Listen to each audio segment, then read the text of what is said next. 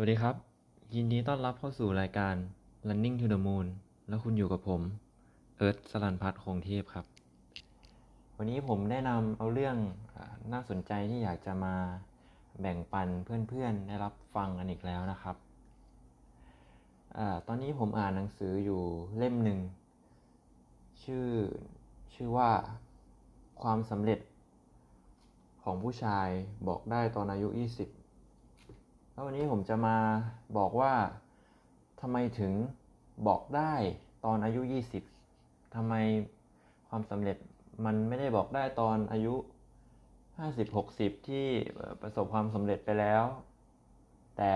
กลับมาบอกได้ตอนอายุ 20 แทน ผมจะบอกว่าช่วงอายุ 20 นี่คือช่วงวัยรุ่นนะครับ มันมีโอกาสอะไรบ้างที่มากกว่า ในอายุอื่น ข้อแรกเลย มีเวลาว่างครับเ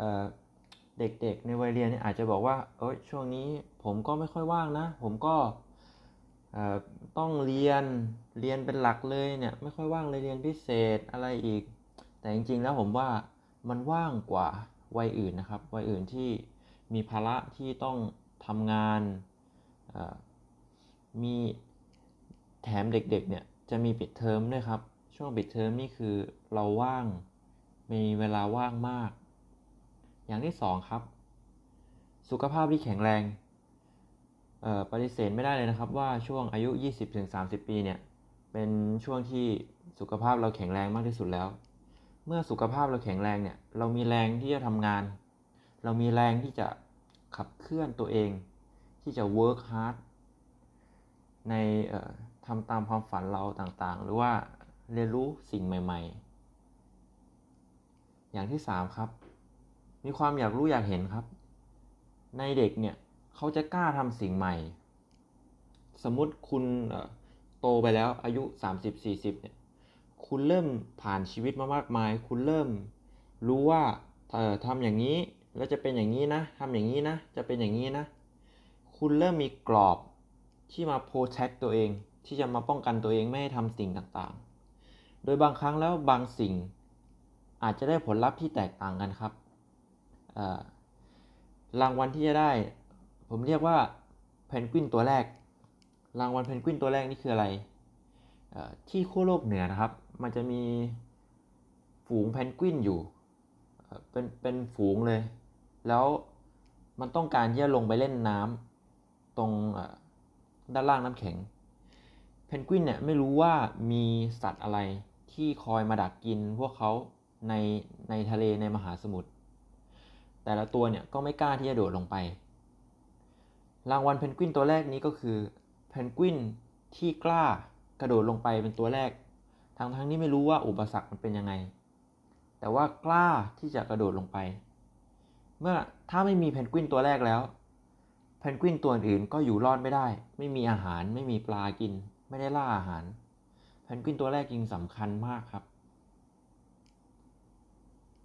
ข้อ 4 ไม่มีหนี้ครับ แน่นอนว่าคุณคงจะไม่สร้างหนี้นอกจากกยศนะครับ บางคนก็กู้เรียน แต่มันเป็นเรื่องธรรมดาครับใครๆเขาก็มีมีกู้กันกยศนะครับ แต่ว่าเรื่องภาระอื่นๆ ไม่มีค่าบ้านไม่มีค่ารถ ไม่มีลูกให้เลี้ยงดู นี่นี่เป็นโอกาสดีมากๆเลยนะครับ ในช่วงวัยรุ่นที่คุณเพิ่งจบใหม่ ๆ เนี่ย คุณสามารถเก็บเงินได้เยอะมากๆเลยเว้นแต่คุณจะไปสร้างหนี้เอาเอง นี่ก็เป็นปัญหาเป็นปัญหาในปัจจุบันนะครับต่อไปข้อที่ 5 โอกาสในการตามหาความฝัน มีการลองผิดลองถูก ผมได้อ่านหนังสือของคุณขุนเขานะครับ เขาบอกว่า ชีวิตเนี่ย วิธีการตามหาความฝันเนี่ยมันเหมือนกับการที่คุณยืนห่างกับกระป๋องร้อยเมตร โดยที่คุณมีปืนหนึ่งกระบอก แล้วก็ยิงให้มันโดนนะครับ คุณต้องยิงยิงยิงยิง เพื่อหวังว่าจะต้องมีสักนัดหนึ่งอะที่ให้มันโดนอะชีวิตก็เหมือนกันครับ ในการตามหาความฝัน คุณต้องทดลองงาน คุณต้องลองทำหลาย ๆ สิ่งหลาย ๆ อย่าง เพื่อที่จะ ขอเพียงแค่ครั้งเดียวเนี่ย ให้คุณรู้ว่าคุณชอบอะไรจริง ๆ แล้วก็ทุ่มเทกับสิ่งนั้น และตามหาความฝันของคุณ อันมันอาจจะมีเด็กบางคนที่เอ่อเหมือนเป็นมือ sniper ยิงโดน เพียงนัดแรกที่ยิงไป อันนั้นก็เป็นโชคดีนะครับ แต่แน่นอนว่าทุกคนไม่ได้โชคดี งั้นอย่าหวังพึ่งโชคเลยครับ พึ่งแรงตัวเองดีกว่า พึ่งความพยายามดีกว่า หากว่าในวัยรุ่นเนี่ย ในวัย 20 ปีเนี่ย คุณรู้ตัวก่อนแล้วเนี่ย มันเหมือนกับการที่คุณแข่งวิ่งมาราธอน มาราธอนของชีวิต เหมือนกับการที่คุณออกตัวไปก่อน ก่อนหน้าคนอื่น การที่ออกตัวก่อนหน้าคนอื่นเนี่ย ก็หมายความว่าคุณได้เปรียบแล้ว ที่จะไปถึงจุดหมายก่อน แม้ว่าจุดหมายแต่ละคนไม่เหมือนกันนะครับ และแม้ว่าบางครั้งมาราธอนอาจจะมีแซงตอนตอนท้ายได้ แต่ว่าคุณออกตัวก่อนเนี่ยยังไงคุณก็ได้เปรียบ ผมมีโอกาสได้คุยกับผู้ใหญ่หลายคนนะครับ ในชีวิตผมที่ผ่านผ่านมา เขามักจะบ่นว่า เนี่ย ถ้าถ้าฉันอายุเท่าแกนะ ฉันจะตั้งใจเรียนจะสนใจเรียนอ่านหนังสือเนี่ย แต่พอมาวันนี้มันผิดพลาดไปแล้วทำอะไรไม่ได้แล้ว ผมได้ยินคำแบบนี้บ่อยมากเลยครับ แล้วมีอีกคำหนึงด้วยครับ ที่ผมได้ยิน ถ้ารู้เรื่องเงินตั้งแต่วัยรุ่นนะป่านี้ฉันคงจะรวยไปแล้วคำนี้ผมก็ได้ยินบ่อยครับ ผมคิดว่าสองคำนี้มันไม่ได้เกิดขึ้นโดยบังเอิญครับ จริงๆ มันอาจจะเป็นการตกผลึกจาก คนที่ผ่านอายุช่วงนี้ไปแล้วจริงๆก็ได้ที่อยากจะแนะนำเรา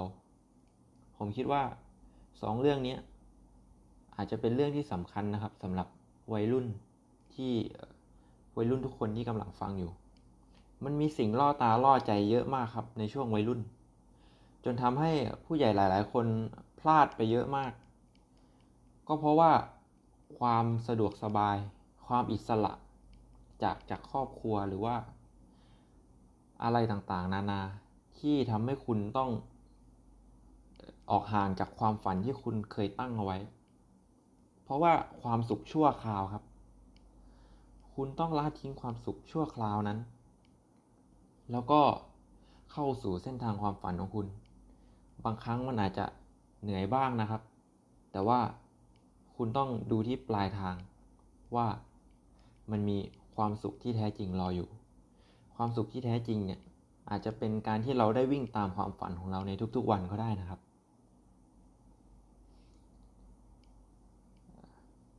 คนในสังคมเนี่ยเป็นตัวอย่างให้คุณดูมามากมายแล้วนะครับ ว่าทำอย่างนี้แล้วจะได้อย่างนี้ทำอย่างนี้แล้วจะได้อย่างนี้ มันอยู่ที่คุณเลือกแล้วครับว่า วันนี้ คุณจะทำยังไง แล้วคุณเองอยากจะเป็นตัวอย่าง ให้น้องๆรุ่นหลัง ได้ดูตัวอย่าง เป็นแบบไหน ว่าคุณเป็นตัวอย่างดีๆ ให้น้องๆทำตามหรือเปล่า นั่นแหละครับ วันนี้ที่ผมอยากจะมาฝากไว้ ขอบคุณที่ฟัง Running to the Moon Podcast ครับ